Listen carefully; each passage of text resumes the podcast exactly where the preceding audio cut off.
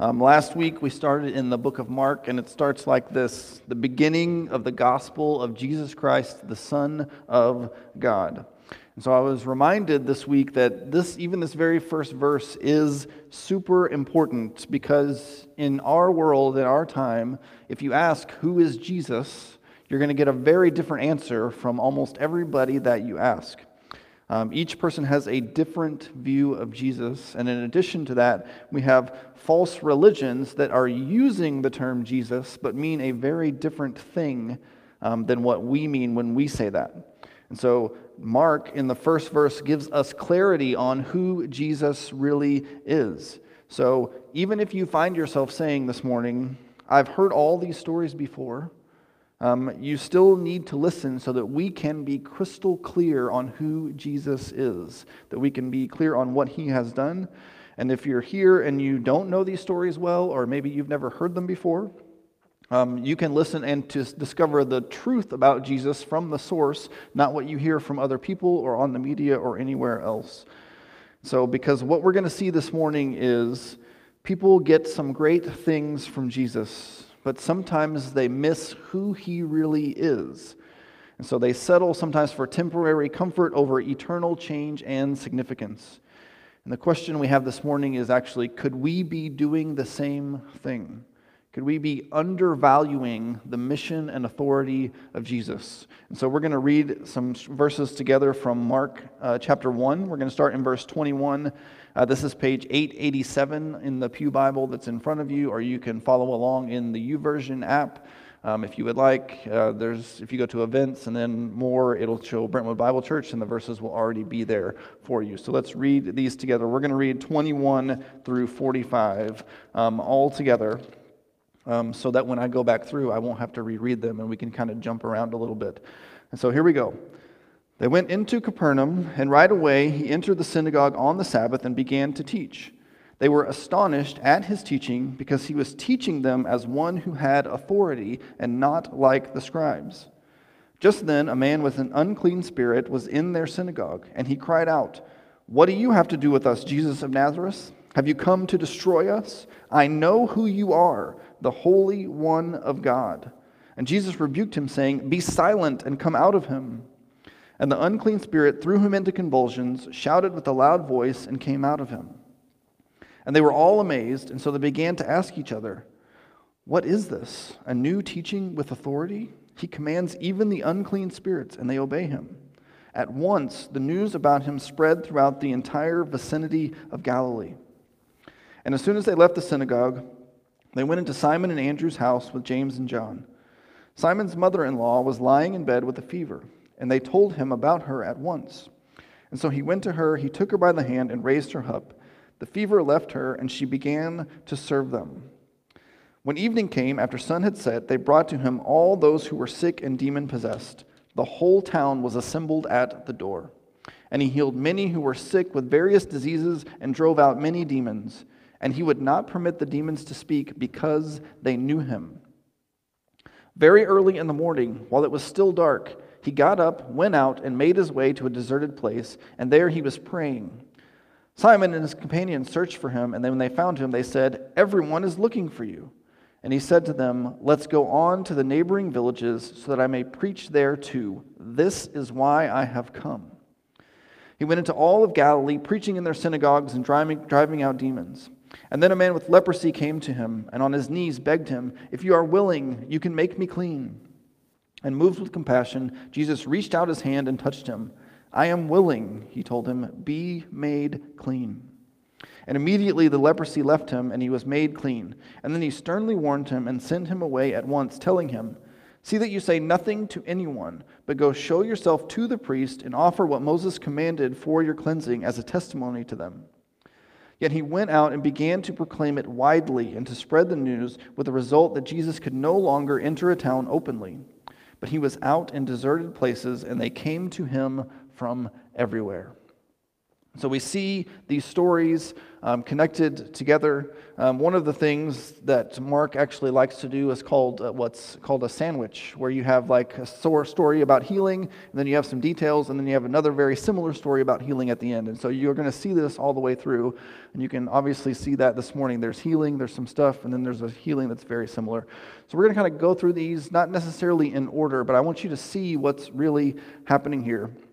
And the first thing I want us to see is that Jesus teaches with authority. He teaches with authority.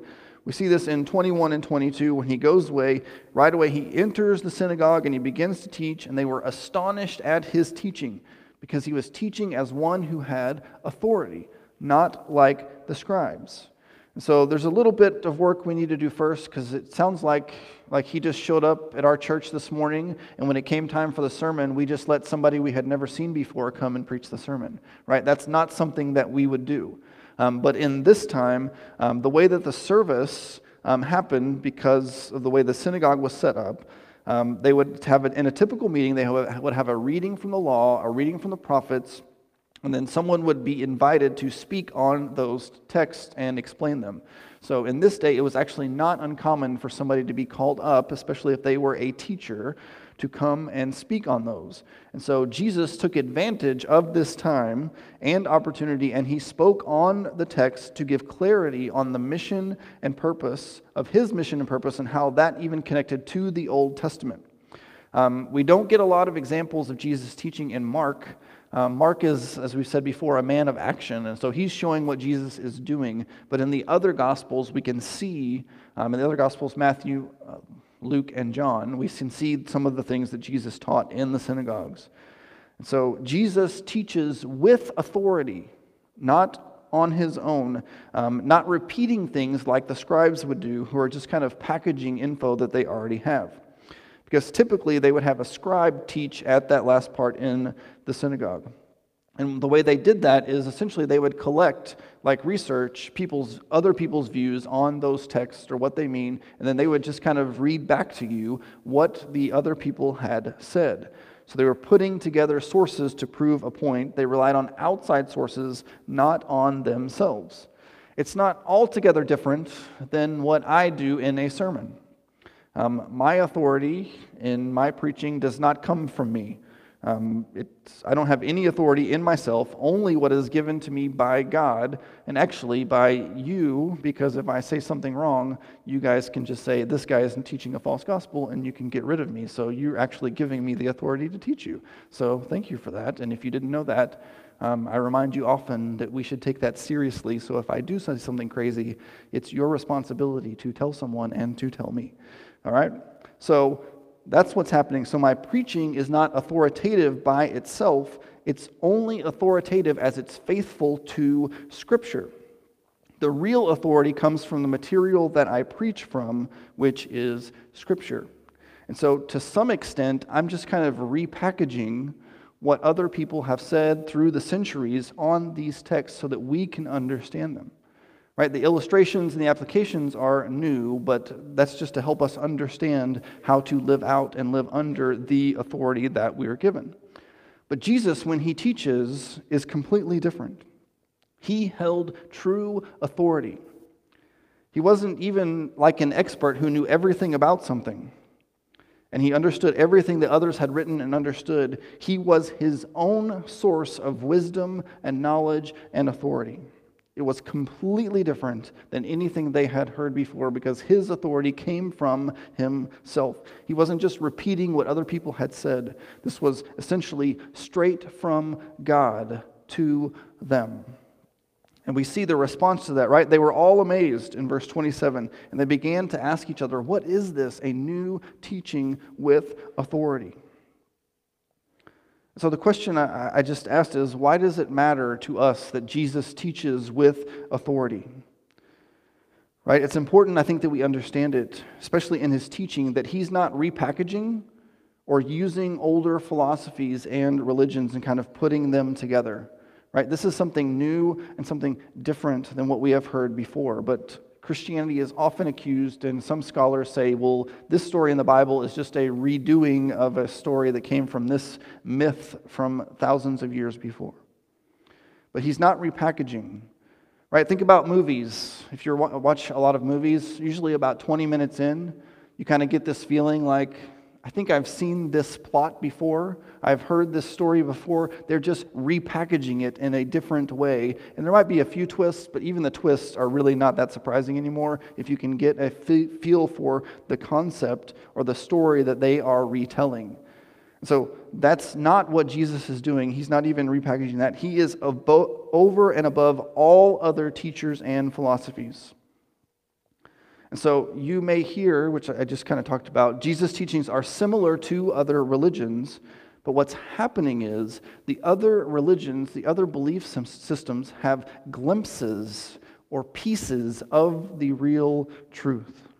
The only one that has the whole truth is the gospel. It's the teaching of Jesus Christ from the Bible. When I was thinking about this, I was reminded of the verse in 1 Corinthians 13. It says, For now we see in a mirror dimly, but then face to face. Now I know in part, then I shall know fully, even as I have been fully known. And so, what that means for us is that when we, even when we read Scripture, or even when I'm teaching, we're doing it kind of dimly, like a bad reflection of the, of the truth. I think we can still trust that, right? But if we're given the right prescription, we can all see it clearly. And for us, Jesus is that prescription. He sees clearly and he teaches clearly, and he can open our eyes to see the word clearly as well. His teaching is the only one that can be trusted. He teaches with authority. Next, we see that he heals with authority. So we have three healings here um, the unclean spirit at the beginning that cries out in the middle of a worship service. That would be kind of fun, kind of interesting if we just had somebody start crying out in the middle. Um, maybe not. We'll, I don't know. We'll see. Then we have Peter's mother in law who is healed from a fever. And then we have the man with leprosy. So we also see him kind of along the way where he just kind of says he heals everybody who was there, or he healed many other people. And we see Jesus' the authority throughout. And so we see this first that the spirits recognize his authority. We see this very clearly in verse 24. What do you have to do with us, Jesus of Nazareth? Have you come to destroy us? I know who you are, the Holy One of God. And so when they say, What do you have to do with us? Um, we might say that today, like, why are you messing with us? Or, what did I ever do to you? Right? I was just here minding my own business. Everything was fine. There was no trouble until you showed up. And so, what did I do to you that you came in and you started messing with what I was already doing? That's essentially what the Spirit is saying. Everything was fine until you showed up. Right? I don't want any conflict. I don't want any trouble. You're not really supposed to be here. But notice that the Spirit also identifies him. It calls them the Holy One of God. So the confession here of Jesus as the Holy One of God is interesting because he's talking to an unclean spirit. So he's essentially saying, You're clean, you're pure, you're holy, but I am unclean. And so Jesus, as the Holy One of God, is the one who was sent by God, living by God's Spirit, and is truly holy, he is truly pure, he is truly clean, without sin or blemish, and has come to deal with uncleanness of all types, whether that's unclean spirits, or whether that's sickness or illness, physical or spiritual. And so they didn't just recognize him and call him by name, they also give us a glimpse of what Jesus has come to do. Because they say in the middle, right? Have you come to destroy us? The unclean spirit understands what Jesus has shown. When he shows up, it's not good. Their very existence is at stake when Jesus enters the scene. And so we see that the spirits recognize who Jesus is and what he's capable of. So you would think, right, somebody shows up, I know they have the power and the authority to be able to essentially end my life. So my response would probably be I'm going to fight them. I'm going to be as antagonistic as I possibly can. I'm not going to do anything that they ask me or tell me to do. But what do we see next? We actually see the exact opposite. We see the spirits obey him. The spirits listened and obeyed. All Jesus says is, Come out of him. Right? And then later, the man with leprosy All he says is, Be made clean. Those are the words Jesus uses to cast out the unclean spirit and heal the man with leprosy. This helps us understand the true power of Jesus.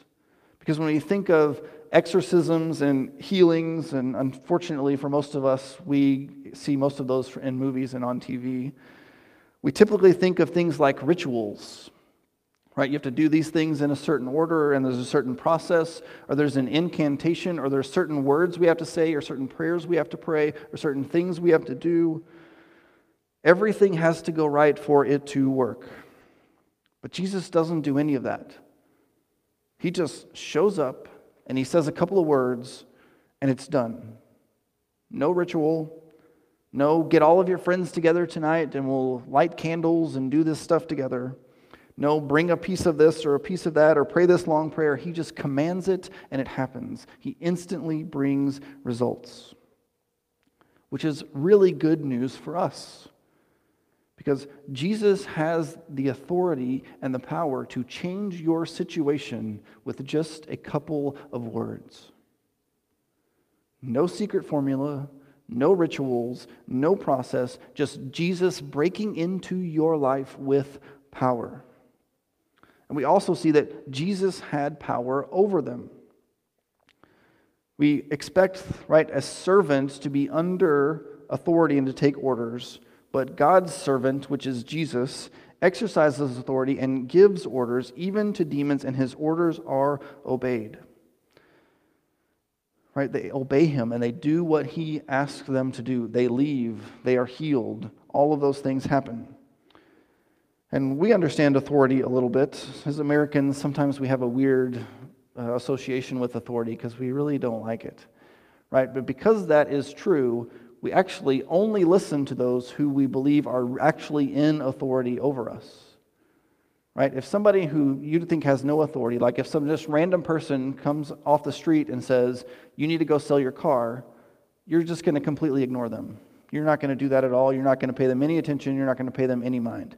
Now, if your parents said that, or someone who you trust, or your financial advisor, or whoever, you're going to listen to them and you're going to respond and do what they ask. Right? So you would think if Jesus had no authority over these demons, they would just ignore him and they would just keep doing what they were doing. But the fact that they obey him, right, almost immediately proves that Jesus has power over them. He is more powerful than them. But in the midst of all this, we see Jesus do an interesting thing, maybe something that we wouldn't necessarily do today. Um, he calls for silence. Right in verse 25, it says, Jesus rebuked him, saying, Be silent and come out of him. In verse 34, he says, And he would not permit the demons to speak because they knew him. And then in verse 44, he tells the man with leprosy, See that you say nothing to anyone. So, why is he doing this? Why is he telling everybody to be quiet? You would think Jesus comes to earth, he's here to um, prove and show that the kingdom of God has broken into the world. You would think he would want everybody to know. Everybody needs to know that I'm here. But he again and again and again asks people, don't tell anybody, just be quiet. And so, why is he doing this? And I think it's because it's not the message he really wants to send. He isn't here just to heal people, it's more than that. So he didn't let the demon speak because, I don't know, why would you let a demon spread your reputation? I think that's probably a bad move in, in, in, itself. And so the source is some of that. But he also wanted to avoid being stereotyped as just someone who could heal you. It didn't represent the type of Messiah, the one to come to rescue us, that he was. And so I think it's really because he didn't want people to understand his mission and his power. But even though he says to be silent, he tells people not to tell anybody, we see again and again and again that the news spread and people are coming from all over to be healed. But the question I had when I was reading this is, is, is that really the news that Jesus wanted to be spread? On the one side, the answer has to be yes, because Jesus doesn't really make mistakes. He doesn't do things haphazardly, so he knew that. But I think what's happening is people are beginning to misunderstand who Jesus is and why he is really here. And that brings us to our last point this morning is that Jesus' authority is misunderstood. We see this in the people. The people, what did they come for? They came for healing, they came for relief. We see this in 32. When the evening came and the sun had set, they brought to him all those who were sick and demon possessed. The whole town was assembled at the door. I just want to be healed. I just want to be better. And then, verse 45 the, the result of the news spreading was that Jesus could no longer enter a town openly, but he was out in deserted places, and they came to him from everywhere. Now, Jesus is doing good things, he is helping people. People are being healed. People are being having demons cast out of them, and those are good things. But imagine if we encountered this, right? There was news that some guy can heal anybody doesn't cost anything. There's no fancy ritual. You just show up. I guess you're waiting in line until you get to the front, and then he heals you, and then it's gone. It's done. You're healed forever. Right now, we would be skeptical at first, but after he's done this in several places, we would probably start to buy in and say, hey, if this guy can do this, I'm going to go. And I'm not going to ask any questions. I'm not going to wonder, is there something else he has to offer me? I'm just going to be healed which isn't a bad thing, right? Being healed is a great thing, and we pray for that for people regularly.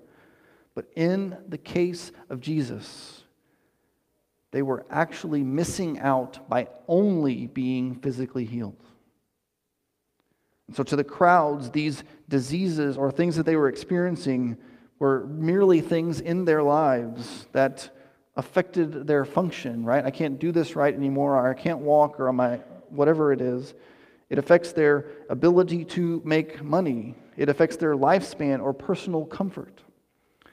So the crowd may have missed that Jesus was breaking into the kingdom of God eh, through the power over demons and were only seeking relief for their problems.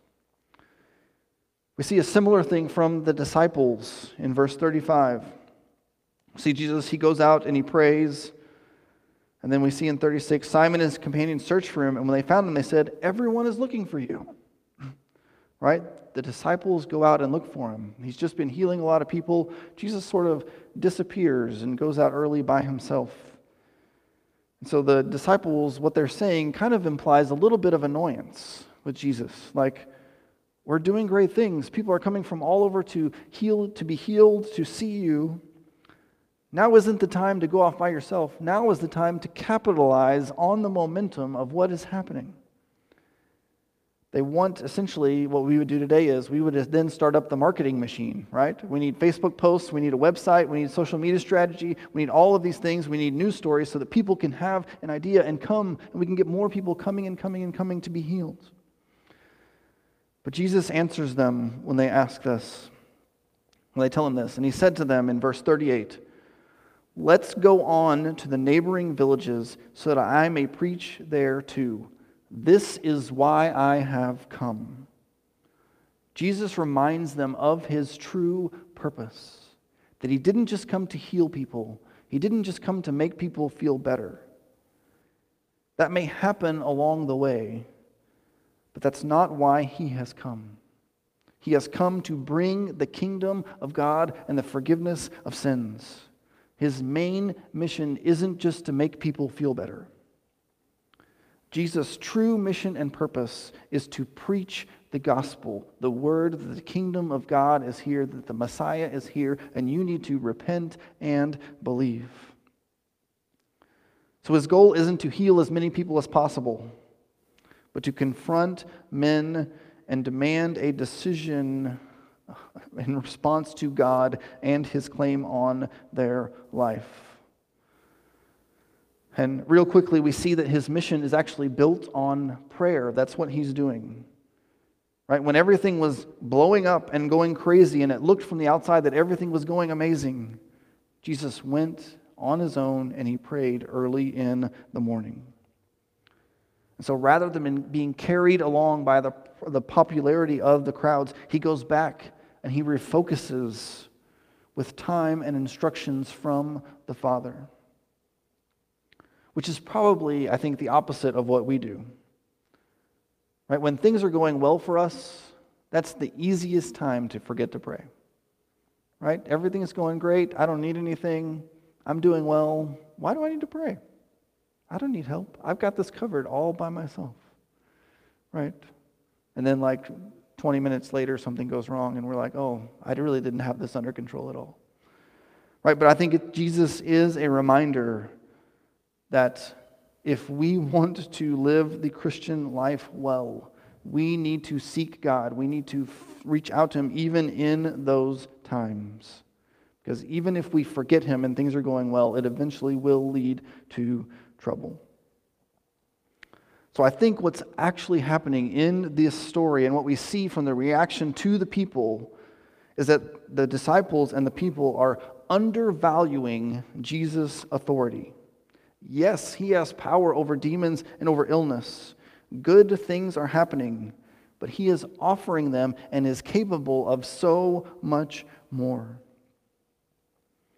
And so the question for us this morning is this Are you undervaluing Jesus' authority and his power? Or if I say it a different way, what are you hoping to get out of Jesus? Do we say things like, I just want to get some good advice for how to live out my week? I'm struggling a little bit today, and I think he can help me get through it. I'm doing okay, but I, I can't quite break through. And I think if I seek Jesus, that I'll get the little extra I need to get over the top. Or I need a little hope just to get me through the day, or a little inspiration. Or I need a friend who can listen to me and help me. Or I just want the pain to stop. Or I just want my kids to behave. Right? Those things are all good. And Jesus can help us with those things. The issue is sometimes we only seek Jesus for those things. Right? We only use him for comfort or for an easier life or to make it through the next hour. When we only use Jesus for our needs, our little basic needs, we miss out on his true authority. Jesus is offering the kingdom of God to us to be under the authority of the greatest ruler there ever will be. One who truly understood what his people needed, not just to be healthy physically, but they needed spiritual healing as well. But instead of just speaking it, which would have solved, would, wouldn't have solved the problem of sin and separation from God, he sends his son his only son, to take the place and the punishment for all of his subjects who actually rebelled against him. And Jesus dies in our place, and he takes the punishment for our sins so that we can have life, eternal life with the King. Healing your physical problems is temporary right? It only lasts until you get sick again or suffering comes, but Jesus is offering something permanent. Seeking and following Jesus isn't just about providing an easier or a more comfortable life, it's about submitting to His authority on your life, of surrendering to Him and following Him wherever that takes you, whether it's easier or harder to follow Him. And one of my, one of my prayers, one of my concerns as a pastor of a church is that people would come week after week or month after month and year after year, and they would undervalue Jesus' authority the whole time. They would just say, well, that going to church makes me feel better. It helps me get my week off to a good start. It gives me a little hope. It gives me some advice and that they would come year after year and they would miss completely that what Jesus is actually offering us is a completely different way of life. And the only way sometimes to get through some of those things is to give your life to Him, to understand that you are a broken sinner in need of salvation. And that's why He came. That's His true power and authority. Yes, He can make us feel comfortable, but that's not why Jesus came. He didn't die for us so we could be more comfortable. He came to us, He died for us because we were dead in our sins. so that we could have life. And as we trust in Him, as, as we seek Him, He deals with all of that other stuff inside of us the, the pride and the selfishness that usually leads to what we're uncomfortable about anyway. Right? He deals with all of those as we come, but first we have to trust him for our salvation, for the root issue of sin in our life. And that's what I think the people in the story were missing. I just want to feel better. And so they had an encounter with Jesus, but it wasn't a full encounter. And so, my hope and prayer for those who are here and those who are listening is that you would have a full encounter with Christ, that you would feel his power and his authority over sin in your life, that you would trust in him and rely on him and believe in him. And if it gets more comfortable after that, great. And if it gets harder after that, it's still great because you're with Jesus the king and ruler of the universe, the only one who has the truth, the only one who has true authority over everything else. And so, what Jesus is actually doing in healing, if you kind of study this and what's happening in the culture, when he heals people or he casts the demon out of them, what he's really doing is he's restoring people to the worshiping community. Because in this time, if you were a Jew and you were, had an illness like leprosy, you were cast out of the community because you couldn't make anybody else unclean. Same thing with demon possession. And so he makes them clean so that they can be a part of the worshiping community. And I know I asked you a couple of questions, but I think this is another one you could throw on top of this is what do you want God to restore for you? Or what do you want God to restore you to? just to better health, to comfort, to an easier life, or to salvation? Right? Are we undervaluing his authority by only seeking the surface level things? And so let's seek him and trust in and believe in his true authority, which is greater than anyone else for our salvation. We pray with me this morning? God, we come before you this morning, and we thank you for who you are and for what you've done. God, we thank you for your authority, your true authority, which you clearly demonstrated in these stories. That you have authority over demons and over illness and over any other thing. We're going to see later the authority over creation, but you also have authority over sin and death. God, and I pray that you would help us to trust in you and rely on you for that first, for our salvation, for our sanctification, that even if we're in this room and we're already believers, that we wouldn't just say, I'm in, I, have Jesus, I've trusted in his authority, he's the Lord of my life, and then we just, after that, we only ask for surface level things but that you, you would continue to seek you, to renew our hearts, to reveal in us the places where we don't trust in you, where we try to do it on our own, so that we can come fully under your authority, because the Bible tells us that's where we truly live the abundant life, the full life is under your authority. Because as the creator and the king, you actually know what's best for us. Better than we do, better than our friends, better than the person who knows us best. You actually know what's better for us than any of those people. So, God, I would pray that you would help us to trust in you for our salvation above all other things. In your name I pray. Amen.